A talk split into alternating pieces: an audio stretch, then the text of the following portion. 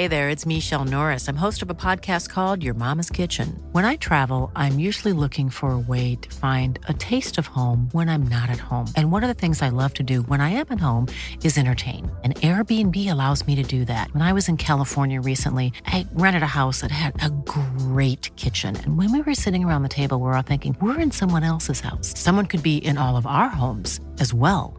If you have a home, but you're not always at home, you have an Airbnb. Your home might be worth more than you think. Find out how much at airbnb.com/slash host. Millions of people have lost weight with personalized plans from Noom, like Evan, who can't stand salads and still lost 50 pounds.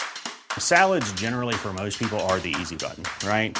For me, that wasn't an option. I never really was a salad guy. That's just not who I am. But Noom worked for me. Get your personalized plan today at Noom.com. Real Noom user compensated to provide their story. In four weeks, the typical Noom user can expect to lose one to two pounds per week. Individual results may vary.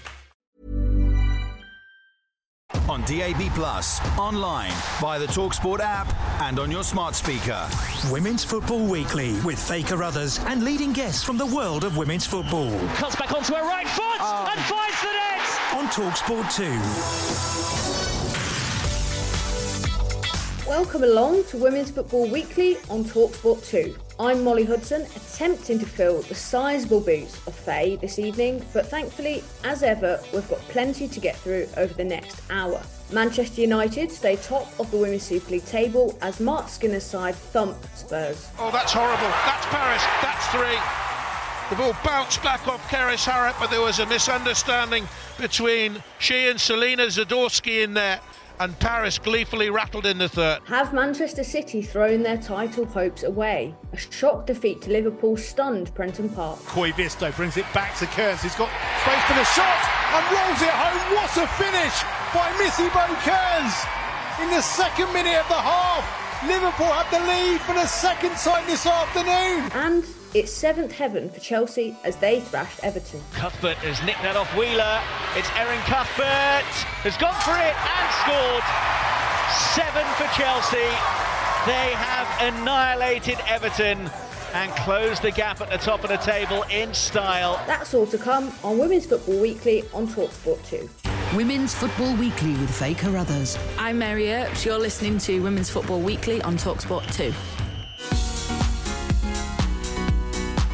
I've got Jenna Schillaci, the former Spurs captain, alongside me. Jenna, how was your weekend? Any coronation plans, or did you just put your feet up? I actually worked all weekend, so I've been catching up on the coronation proceedings on the TV. But um, no, Saturday I was doing the Bundesliga, uh, the Women's League. Um, so did Bayern Munich, who are flying at the moment, and then yesterday I just had a day of football, really. Although it was a painful one for me. yes, we will. We will get to that later on. Um, yeah, it was. It was. It was fun to see the Bundesliga. Actually, it's. Um, I did see that. It's cool that it's on TV in England too. Like I think we're really seeing now a rise of all the European leagues, aren't we? Yeah, definitely. And um, I've, I've been covering it a lot this season, and it's uh, it's mainly between Bayern Munich and Wolfsburg, but there are some other teams knocking on on the door of those two now. Hoffenheim have taken points off of off of Wolfsburg, so yeah, even in the Bundesliga over there, it's it's getting stronger each season. But um, at the minute, Bayern are in pole position, but it's tight. Wolfsburg it's one point between them. Wolfsburg have got a much better goal difference, so I think they'll be praying that Wolfsburg are just focusing on the uh, Champions League final. I was going to say, I think any Arsenal fans listening might be quite sick about Wolfsburg. So let's move on. Um, it turned out to be a very happy weekend for Manchester United. 3 0 winners over Tottenham Hotspur. Over 5,700 fans at Leigh Sports Village to watch a team in form. Leah Galton, Alessia Russo, and Nikita Parris all found the net. Now, Despite that 3 0 home victory, Manchester United boss Marc Skinner doesn't want his tabletopping side to become complacent and he believes they can get even better. I think we gave Tottenham their chances, I don't think they earned them. Um, I felt that the game plan that we had would have easily worked, and it worked, of course, for the moments we wanted to create, but we, we were. Um, we were a little bit naive at times, and, and, and what, the reason I bring that up is obviously I'm driving standards. I'm really pleased. Look, if I look at it, most points we've ever achieved in a season. The best clean sheet record, I think we've equalled it today. Um, three different goal scorers again, three points. So there's loads of magnificent stuff, but for us, that would be complacent to think that we were the very, very best of ourselves. So there's things we can tweak going into the final next week. Should be a different game in, in itself, but I want to keep us on our toes, and, and, that's what I must do. Marc mentions those high standards there, Jenna. It was 3 0, but it could have been more. And it, it feels like United's kind of standards are, are really driving this, this title charge. Yeah, they came out of the blocks firing in the first half. They were completely dominant. Um, put Tottenham under so much pressure in that in that first half and so many chances. And I think, yeah, if anything, they'd have been disappointed in that first half that they they went in just with the two goals, um, two goals up. But yeah, I think you know they pressed high the fullbacks are up high, that they were aggressive in their press and made it really difficult for, for the Tottenham team to play out from the back. And even with the high press, Tottenham continued to try and play out from the back. And in the end, you know, it was a mistake and it was a gift for Galton, but what a finish from Galton. She still had a lot to do, although, you know, it was played into her path by Turner. It was a really tight angle and the execution with the outside of her left boot was was exquisite. But yeah, she was she was on fire all game yesterday it was definitely one of those goals where I watched and I thought, yeah, that's why I'm not a professional footballer. I thought to hit that with the outside of my boot, one on one with the keeper. But look, she's she's been fantastic this season, hasn't she? Yeah, I mean, she played a part in all three goals for them um, yesterday and just yeah just growing each game. She looks like she's enjoying it. The whole team the whole team do. I think in the last couple of weeks mark skinner's gone in at half time unhappy with the perform the first half performance but today they totally turned it uh, sorry yesterday totally turned it around and they come out firing and tottenham couldn't deal with them. Um, they were pinned back. I think you know when you've got Beth England defending in your own penalty box for the majority of the game it, it's not it's not a good look. But yeah, that's credit to Manchester United and the way they set up. And we mentioned Beth England there. Obviously, she's she's looking to to show Sarina Wiegman what she can do ahead of the summer. She was watching this one in the stands. Three English goal scorers that we mentioned would have pleased her after Fran Kirby became the latest injury hit lioness to be ruled out of the World Cup last week, having sadly had to have knee surgery. Now, we just mentioned her there. One player Wiegman probably won't be able to call on is Galton. She got that goal and assist, player of the match. She's previously rejected England call up for fear of disrupting the balance between her private and footballing life. Look, Jenna, I, I can't pretend to understand what that balance must be like, but it seems like it's certainly paying off and it's it's paying off for Manchester United, isn't it, to have her in in such great form? Certainly is. I think, you know, I guess it seems like she's a player that cherishes those breaks to rest, recover, and and it's it's paying off wonders for her. I mean, she seems happy. I know she's had a few struggles in her career prior to to joining Manchester United, but she looks rejuvenated, and you know it's obviously working for her. So you, you wouldn't want to shift that balance, of course. I imagine Wiegman now, given the injuries, would love to have her and be able to include her. But I, I think ultimately you have to respect Leah Galton's decision there and her, her happiness and, and health must come first. Now, it wasn't the greatest weekend for Spurs, was it? Do you think your former side will be okay? They are three points clear of bottom side Reading. They face next. That's a massive, massive game. And then they meet West Ham who are in a pretty poor run of form themselves on the final day. So mm, not too bad in terms of fixtures coming up, but a bit concerning how they've been playing. I think you know, prior to yesterday's match, they found some kind of momentum. They went into Aston Villa and the Brighton game, and they're two games they couldn't afford to come away with nothing. And and they didn't. They got the point. I think the Aston Villa they were actually quite unlucky to come away with just the point in the end, you know, coming back twice and and leading and Villa scoring late on and given what form Villa are in, I thought that was a massive point for them. Um, and obviously again against Brighton, it was a really competitive match. So I think they'll be really disappointed with those standards that they've dropped yesterday. Um, but now they've got two absolutely massive, massive cup finals. I think if you're looking at the quality of players that Tottenham have, they, they they should not be in this relegation battle. Um, we've seen glimpses of it, glimpses of it since uh, Vicky Jepson has taken over.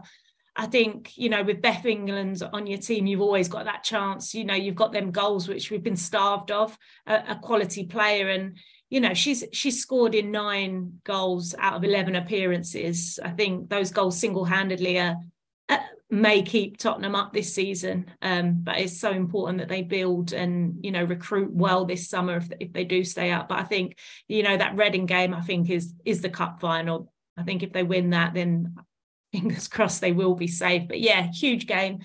Uh, two weeks to prepare for it now and it is as i say it's a, it's a huge cup final for the club that weekend is absolutely stacked with games. I think I might need to clone myself. I don't know if to try and watch it all. Um, but next up, let's talk about the shock of the weekend. Liverpool beating Man City 2 1. Goals from Natasha Dowie and Missy Bo Kearns were enough for the win, despite Lauren Hemp scoring and having an effort bounce off the underside of the bar. Jenna, Liverpool showed what they could do on the opening weekend by beating Chelsea. We know we've got it in them, even if they haven't always been the most consistent this season. But this was still a pretty big shot, wasn't it, against a team that were right in the hunt for the title? It was, and I think with Man City, they've been going quietly about their business. And for me, I had them favourites to sneak into that that top three come the end of the season. But you can't ha- help but feel that they they may have blown it now with that performance yesterday. Um, but I think you have to give credit to Liverpool. They've come off the back of a tough tough week. You know what a difference a week makes. Last weekend they were thumped four 0 by Leicester. Um, put turned it around, put a really good performance in against Chelsea, made it really difficult for them. And that was a big effort for them midweek to then come out and do the same yesterday. I thought um, I thought Man City were very sloppy in possession yesterday.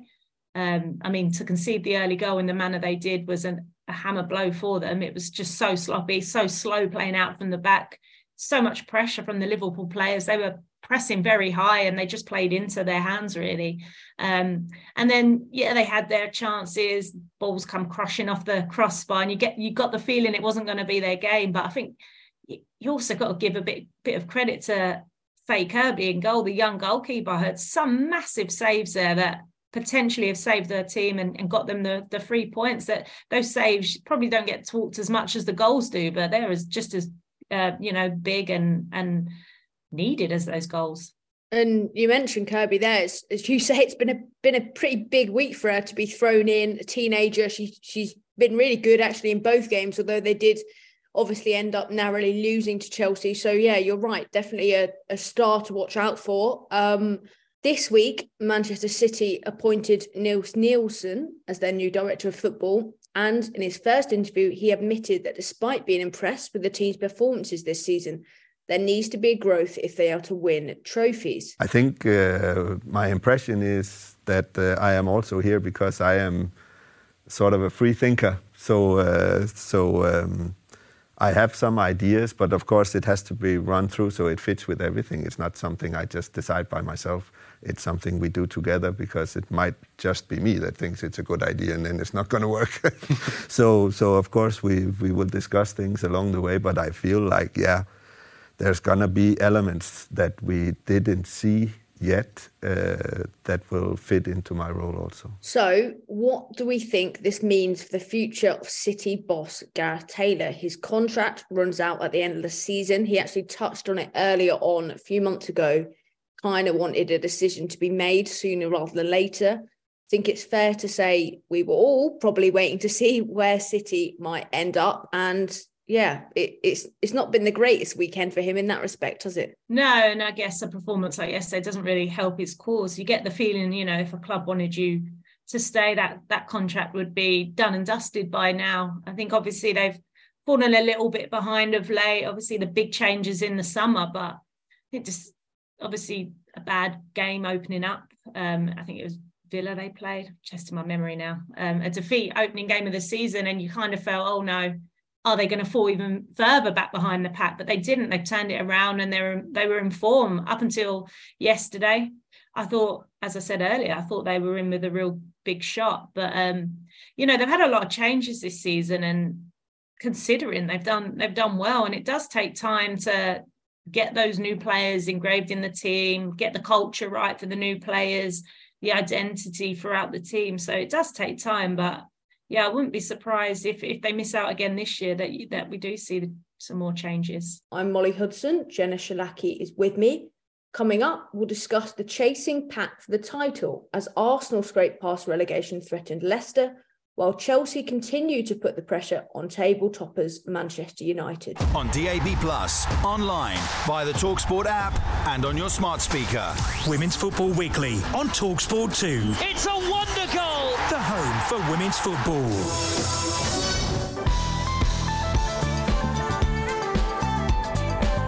This is Women's Football Weekly on Talksport 2, the only show on national radio dedicated to women's football. Former Spurs captain Jenna Schillaci is with me. Don't forget, if you missed any of our shows or want to listen again, our podcast is available on the Talksport app, so download it today. Right, next up, we've got Chelsea 7, Everton nil. A long list of goal scorers in this one, really testing my presenting credentials. so, deep breath, here we go. Guro Reiten, Sam Kerr, a brace from Pernille Harder on her return from injury, Sophie Ingle, Jessie Fleming, and finally Erin Cuthbert completing the route in injury time. Chelsea narrowly beat Liverpool in midweek, but there were no such problems against the other team on Merseyside this weekend, absolutely thrashing Everton. Here's what Chelsea boss Emma Hayes had to say after the match. I think that's long overdue, and we needed that. We needed the goals, we needed that efficiency. Um, had some teething problems in the first half defensively where couldn't get the press right in the way that we wanted to, but the team adapted to that, and everyone who's come into the team has performed well, and it's, it's great to have Pernille Harder back scoring from her first touch. You know, a great performance from everyone. Needed some goals. And I think that gives the team confidence. We understand how to be in this last stage of the season, and I think the team displayed that in the behaviours. Um, see a lot of things we've been working on in the training ground, and I think everything just came together in the right way. It's been quite the weekend for Chelsea forward Sam Kerr, who led the Australian delegation as flag bearer for King Charles III's coronation at Westminster Abbey on Saturday. She scored Chelsea's second before going off with some cramp after having a bit of a stomach bug over the weekend, and the Blues never really looked back. We we often wonder what Chelsea might look like without their star striker because she's again been fantastic this season, but this wasn't bad, was it? No, hadn't they? I mean, if anything, once Sam went off, they really got into their groove. I think, I mean, what a performance from them. You'd think that, you know, given the week that they've had, the exit from the Champions League, tough match midweek, but then I think the depth and the quality of their squad really shone through. I think you, you saw the changes that Emma, Emma Hayes could make ahead of the match. She made a few changes,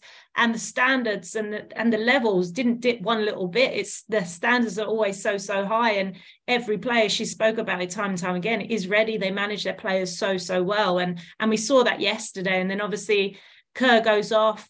And then you're bringing on Harder, who scores with her first touch. I mean, she was incredible from the moment she stepped on the pitch. And, you know, I think Chelsea have, I think Harder being back, it takes that load off Kerr a bit. I mean, she's played every single game, really you know, put in a lot of lot of hard graft for a team, uh, often isolated up top at times. And I think having Harder back's a big bonus at this stage of the season, especially with the amount of games they've got coming up.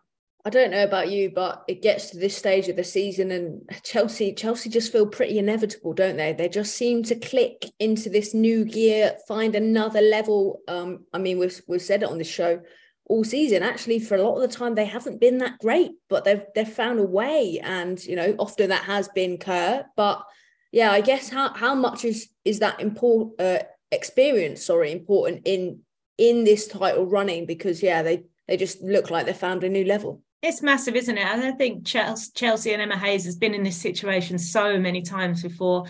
She's experienced it year after year. She's got experienced players. She's got the depth. She's got quality. She's got players she can bring off, off the bench. I mean, we, we saw it yesterday. I felt sorry for Everton at one stage because she was making subs and the quality of players they were bringing in, you know, 6 nil down. It's like, oh, God, here we go again. Um, so, yeah, they've definitely got the quality and depth. And, and as you say, they've, they've been here and done it before and look like they're finding another level just just when they need it. I suppose this is always the the age old question: Would you rather have points in on the board at this stage or games in hand? Chelsea have got two in hand, but they're four behind United. So obviously, if they win all the games, they'll be champions. We mentioned there's that big weekend coming up on May the 21st. That they will play Arsenal that weekend. So obviously that's that's a massive game. But at this stage, do you think Chelsea are favourites, or would you rather be in United's shoes? I think obviously you'd rather the points on board, but I think Chelsea being Chelsea and you're looking at the games that they do have in hand, I can't see them slipping up. Um, they are like a well-oiled machine when they get to this stage of the season. So for Chelsea, you know, they're they've been sitting below the top teams most of this season, but I, I, can't see them slipping up in, in any of their games. I think this is where they really come into their own. We had a rare bit of Friday night Women's Super League as Arsenal narrowly beat Leicester 1 0. Off the back of their heartbreaking Champions League semi-final defeat, it was a it was a pretty quick turnaround actually for them from that Bank Holiday Monday game. Arsenal got back to winning ways against Leicester City thanks to a goal from Frida Maanum. Now, it feels like it's been the same old story for the last few months of this season, Jenna. Arsenal were really having to show resilience. It's like Jonas Eidevall, at least he doesn't have a tough time picking his, his team because it's just about the only fit players he's got left. Um, but they're finding a way to to grind out these wins, aren't they? They are, and I think you've got to give credit to the players that are stepping up. There's a lot of young players in that team, and you know they've been so unfortunate. The whole spine of their team experienced players have been wiped out and they're they're really serious injuries. So you know it, it shows again the quality that they have.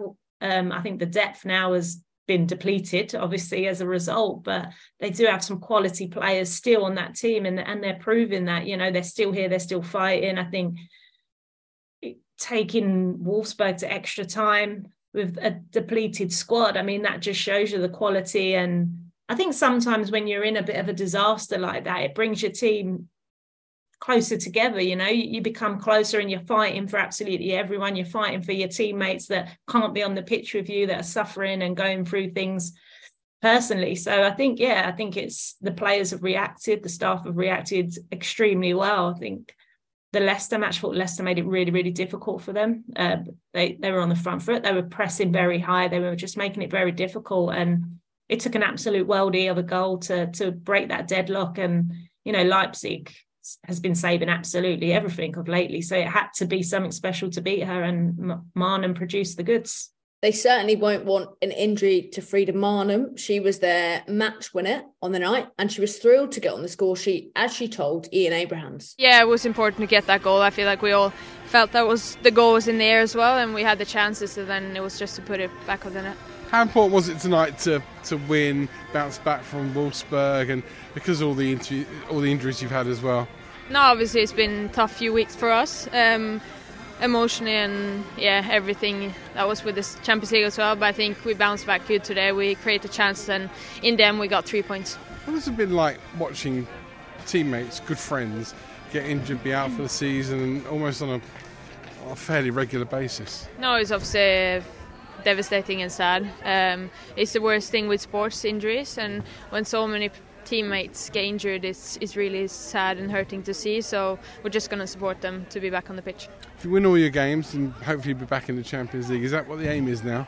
Yeah, obviously we take one one game at a time, um, and then we work from there. Maanum mentions the injury struggles there, and Laura Wienroither has been confirmed since our last show as Arsenal's fourth ACL in six months sadly, I think we we all pretty much thought that was going to be the case when we saw the way she went down. Jenna, is it is it remarkable bad luck? Is it is it maybe something not quite right at Arsenal? But either way, it's it's it's really hit their season, hasn't it?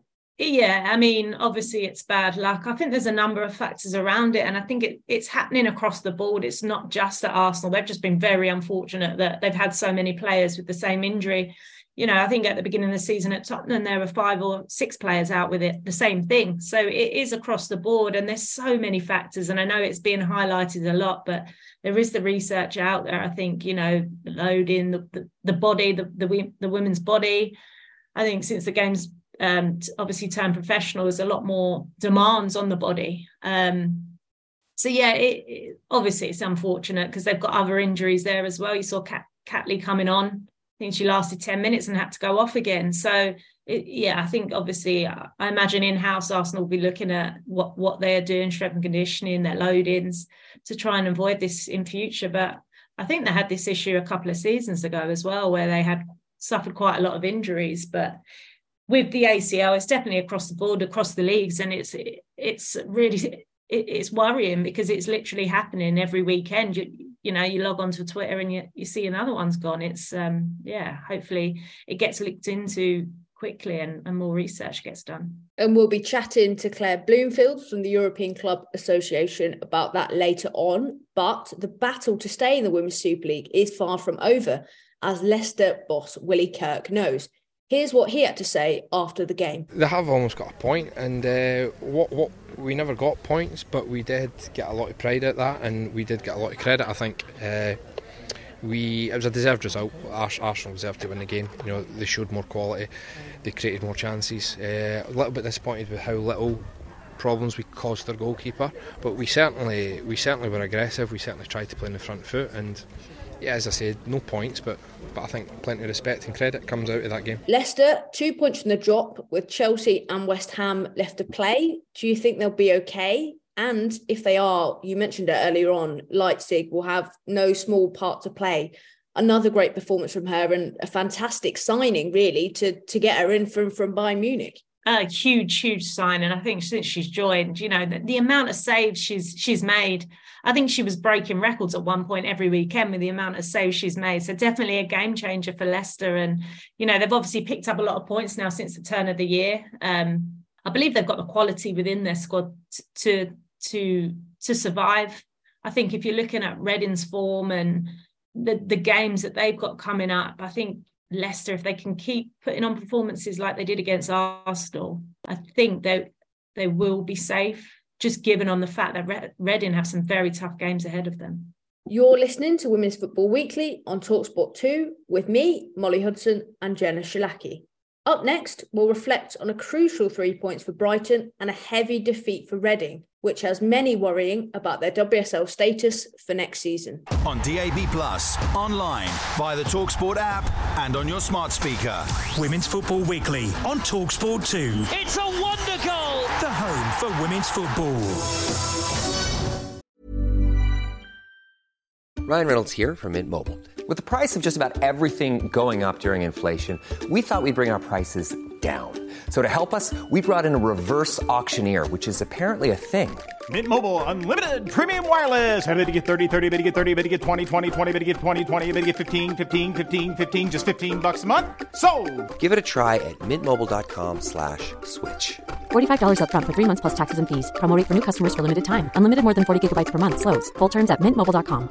Hey, it's Danny Pellegrino from Everything Iconic. Ready to upgrade your style game without blowing your budget? Check out Quince. They've got all the good stuff shirts and polos, activewear, and fine leather goods, all at 50 to 80% less than other high end brands. And the best part? They're all about safe, ethical, and responsible manufacturing.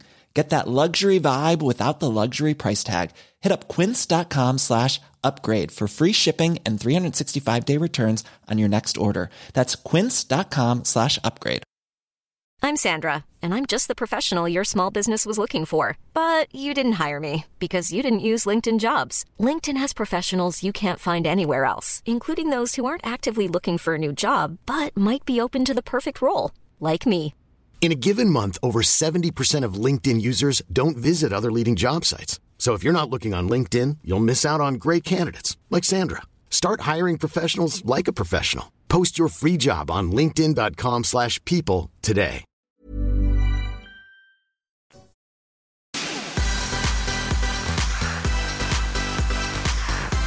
You're listening to Women's Football Weekly on Talksport 2, the UK's only national radio show dedicated to women's football. With me, Molly Hudson, and Jenna Schillaci is alongside me. Don't forget, if you miss any of our shows or want to listen again, our podcast is available on the Talksport app, so download it today. Reading nil, 5 Aston Villa. This really was the Rachel Daly show. Hat trick and two assists, she became only the third player in WSL history to register five goal contributions in one game. Obviously, Vivianne Miedema has managed it twice, as well as Guro Reiten. Alisha Lehmann and Kirsty Hanson were also on the score sheet. Now, it was a dominant victory from Carla Ward's side, and she was thrilled with the intensity and focus that her players showed. I think at Brighton we played some unbelievable football for 90 minutes, but today, five goals, a clean sheet, three players back from injuries, two from long term, and um, Rach Daly hat trick. All of those little bits and pieces they play a massive part, and that's why I think today the squad are happy, fans are happy, players are happy. So yeah, it's, it's a good afternoon. The important thing was making sure we stayed focused because when we played Tottenham a couple of weeks ago, we didn't give that fully for 90 minutes and we let our foot off the gas.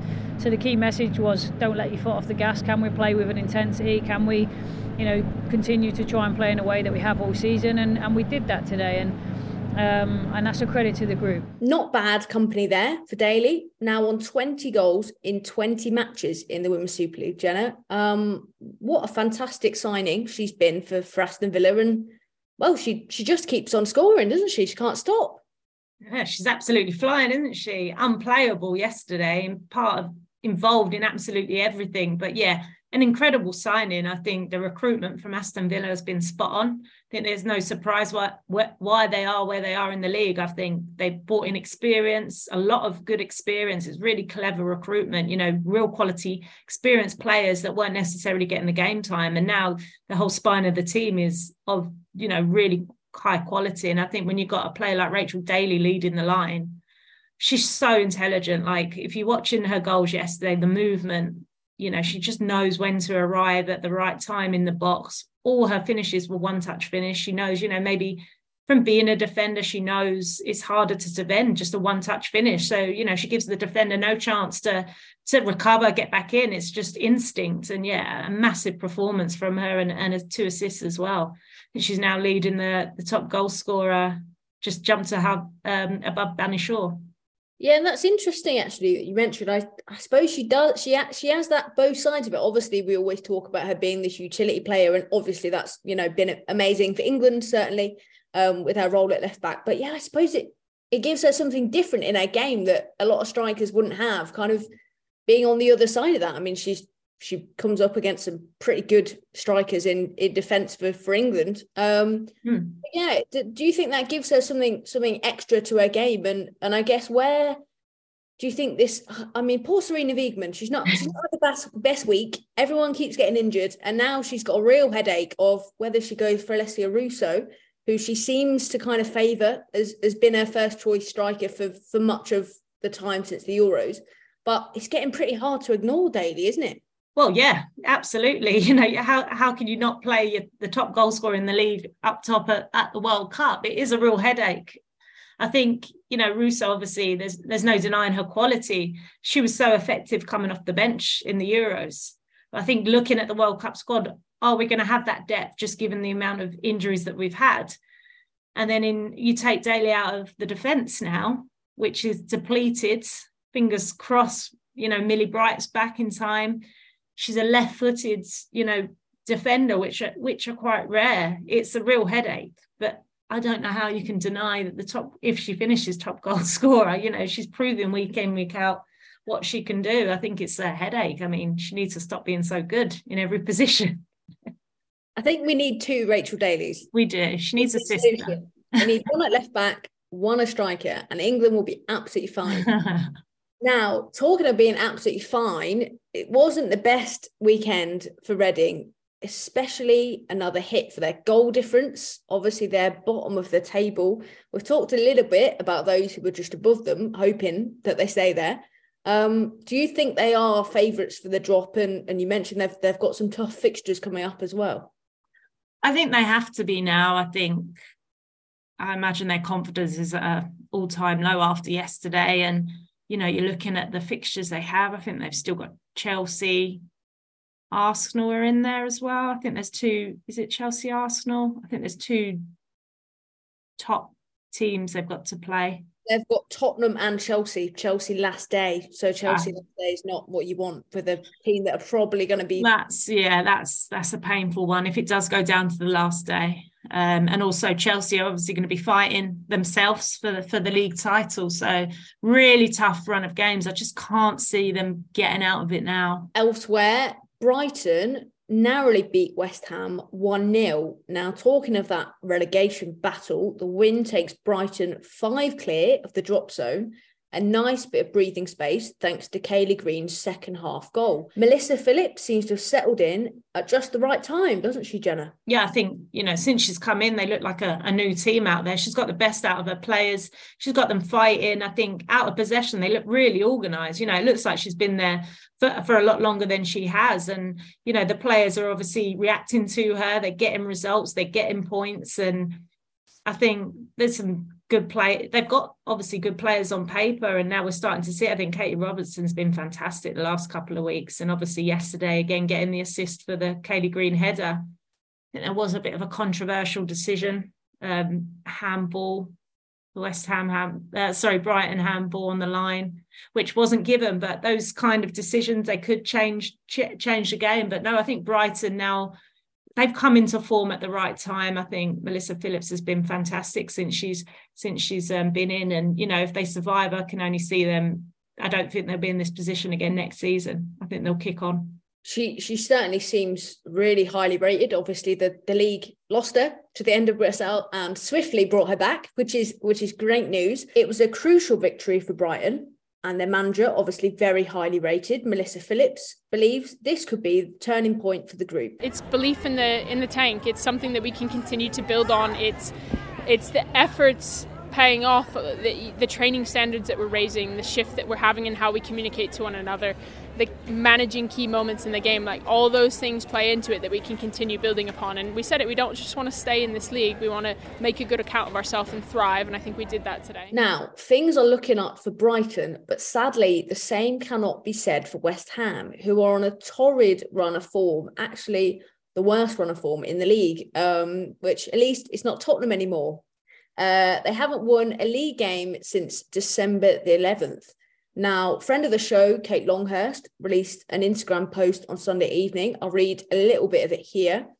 She said, I've played and dedicated nearly 30 years of my life to football, and not once in my whole career have I felt so low in confidence and destroyed as I am in this moment. We as players have stuck together and got each other's back no matter what. We need something to change to bring that belief back, and we hope we can do that soon. Now, reading between those lines certainly doesn't seem like too much of a happy camp at the moment. Is it writing on the wall for Paul Konchesky? Is that what needs to change? What, what do you think's going wrong at West Ham? Because they started the season pretty well, and it's a good job they did, or I think they might have been really in this relegation battle. Yeah, I mean they're close to getting dragged into it, aren't they? So as you say, that it, that's very fortunate that they picked up their points early on and and and could have afforded not to not to pick up any more points at the moment. But yeah, I mean the, it's an interesting post, isn't it? Obviously, Kate is West Ham through and through, like bleeds West Ham, and it's a difficult time. And you know when you when you just can't see a way out of it, I think they're not, you know, they're just even not getting any luck. They're not haven't had that winning feeling for so so long. Your confidence does go you know i think you're getting to a point where players aren't being brave on the ball. They haven't got that confidence that they did at, at the beginning of the season. And it's interesting that she says that the team and and players are doing everything that she can that they can. So yeah i think they obviously need something to change within them. Um, I think if they're not, they're not, careful, they could possibly get dragged into this relegation battle. But be interesting to see what happens during the summer there with uh, with their management. But yeah, not picking up a win in since December, it's um, that's enough to knock any player's confidence, to be honest. You're listening to Women's Football Weekly on Talksport 2. I'm Molly Hudson, and next we'll be joined by the ECA's head of women's football, Claire Bloomfield as European club players may be unable to join up with their World Cup teammates until 10 days before the tournament. We'll get the latest on this next. On DAB, Plus, online, via the Talksport app, and on your smart speaker. Women's Football Weekly on Talksport 2. It's a wonder goal! The home for women's football.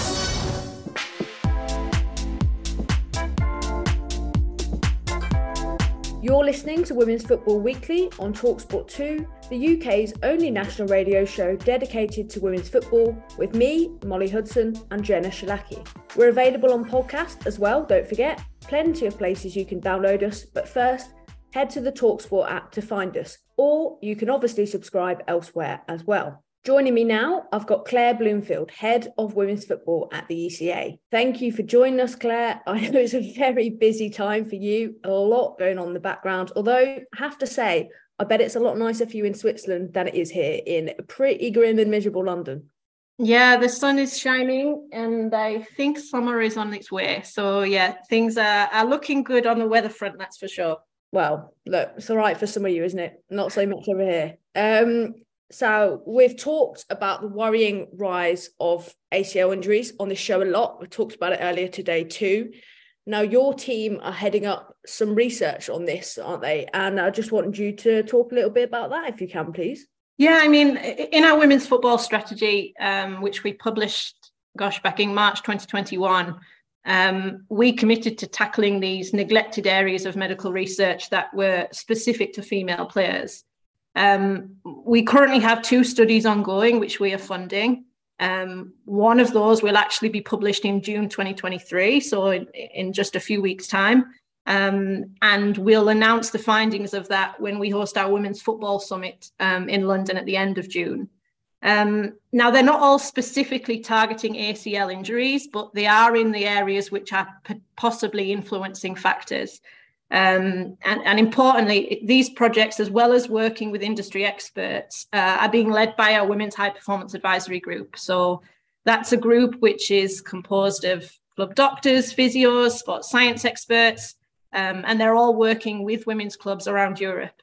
Um, this group actually met at AS Roma uh, a couple of weeks ago, um, and ACL injuries were, were on the agenda at that point. Um, and together with um, Dr. Francesco Della Villa from the Isokinetic Medical Group, we talked about everything from biomechanics, uh, the rate of ACLs occurring in either offensive versus defensive phases of play, um, even how the emotional well-being of the player can be a key factor, um, contact versus non-contact, and even the rotational component, so eyes on the ball, which is also an important element. So, I mean, we're absolutely committed to making progress in in this space, um, but it, it really is a, a collaborative effort.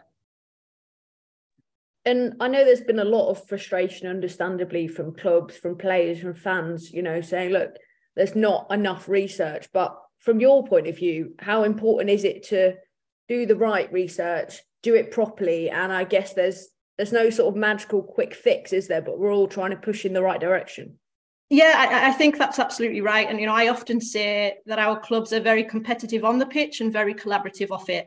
Um, and the advisory group is a really great way of of how we're kind of bringing big and small clubs together, clubs who are in different stages of their journey in professionalization. Um, you know, and I've also seen lots of talk on social media recently, sort of asking whose responsibility is it to solve the challenges around ACLs but actually, in my view, it's a collective responsibility. And it, it's really only through everybody working together that will make the progress that we so desperately need in this space. Um, I mean, there's 30 years of research and something like 30 odd thousand research papers in this uh, this area. So we're still not, despite that, seeing the sort of significant decreases in injury rates in women and girls that we would like. Um, and we're now looking at ways at how we work with the other stakeholders um, to take a more coordinated approach to doing both high quality and value adding research. And you mentioned it there that, you know, that a lot of these teams are kind of big rivals on the pitch, but it really is a common goal for for everyone to try and find some sort of not a solution to this but some sort of progress because ultimately this is affecting you know the biggest competitions in in European football and you know also in world football right now isn't it yeah, it's really incredible to watch all of the clubs come together and, and collaborate on these topics. Um, aside from the kind of projects and the research that they're leading, when our advisory group come together, it almost becomes a bit like a clinic.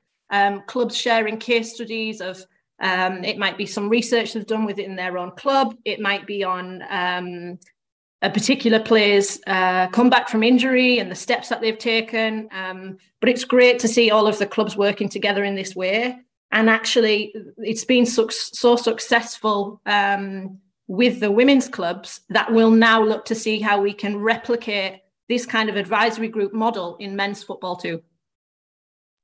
Hey, women leading the way. We love to see it. We certainly do. Now we we know, as you mentioned briefly there, there's a lot of kind of risk factors and and things that can make a difference in terms of these ACL injuries and a lot of other big injuries in the women's game. We know the calendar is an ongoing issue. We listen to so many managers um, repeatedly moaning about it.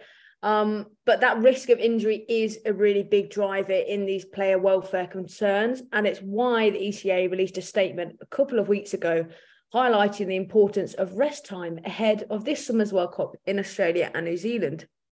Now, obviously, hugely exciting tournament coming up. We want to see the best players there. We know some already are ruled out. Obviously, England captain Leah Williamson, um, but with the hope of not ruling any more of these big names out, or or anyone really with that World Cup dream. Can you just talk a little bit about the ECA's work on on trying to make sure that players actually have a bit of a rest at the end of this pretty grueling domestic season before they then go into camp because I know some teams, including England, were kind of mentioning the idea of starting a camp in in mid June, which you know doesn't doesn't give a huge amount of rest from sort of like Champions League final in that in that first week of June, really. Yeah, you're right. There really is a serious concern for player welfare, and, and you know we the, the issue of early call ups is is a hangover from the game and its amateur form. Um, we know it obviously generates tension in the relationship between clubs and, and players as well. Yeah, there is a concern for for player welfare. Um, that was the the reason that the clubs issued the mandate that they did to us a couple of weeks ago. Um, the issue of early call ups is very much a hangover from the game in its amateur form. Um, it obviously generates a lot of tension in the relationship between clubs and their players as well.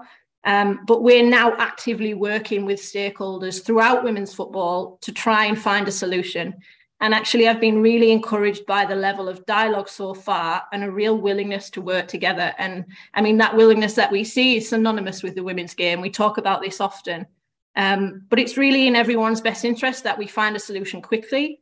Um, and that's why I'm awake day and night at the moment, having conversations with people in various parts of the world trying to find the most appropriate way forward. And we actually touched on it earlier on about the idea of the, the women's game maybe in the future sort of setting out a path for the men's game. I suppose just just for you kind of working in this day to day, how important is it that we don't just you know copy what the men's game does because you know we we mentioned with a lot of these female specific injuries a lot of this stuff is is actually very different to the issues that the men's game will have and you know, we can't expect these players to play exactly the same amount of games as men's football or necessarily play in the same windows and all of this kind of stuff. So what how cool is it, I guess, to be to be part of women's football kind of staking its own claim, finding its own path out there?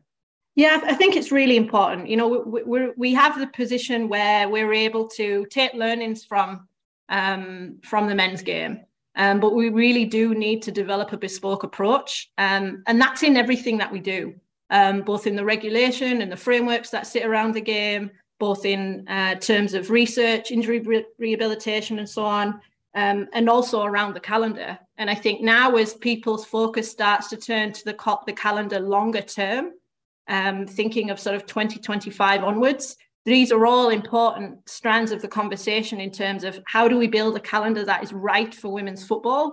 And again, that really needs a joint stakeholder approach to make sure that we do strike the right balance between club and national team football and essentially play a rest. Look, it sounds like you've got plenty, plenty on your plate, plenty to be getting on with. Um, so so we'll let you leave us now. Thank you so much for joining us, Claire. No, thank you very much. Thank you to Jenna Schillaci, Claire Bloomfield, Ian Abrahams, producer Will, and of course, all of you as ever for listening.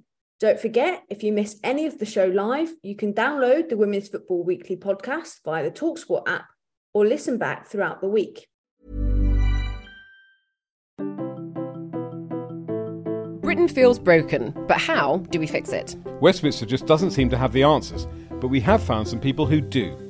Join me, journalist Becca Hudson, and me, the former MP Ed Vaizey, for How I'd Fix from the price of a pint to the housing crisis, this is the show where we take an alternative look at the problems plaguing the nation. And hear practical solutions from those in the know. Catch new episodes of How I'd Fix wherever you get your podcasts. Rebuilding Britain starts here.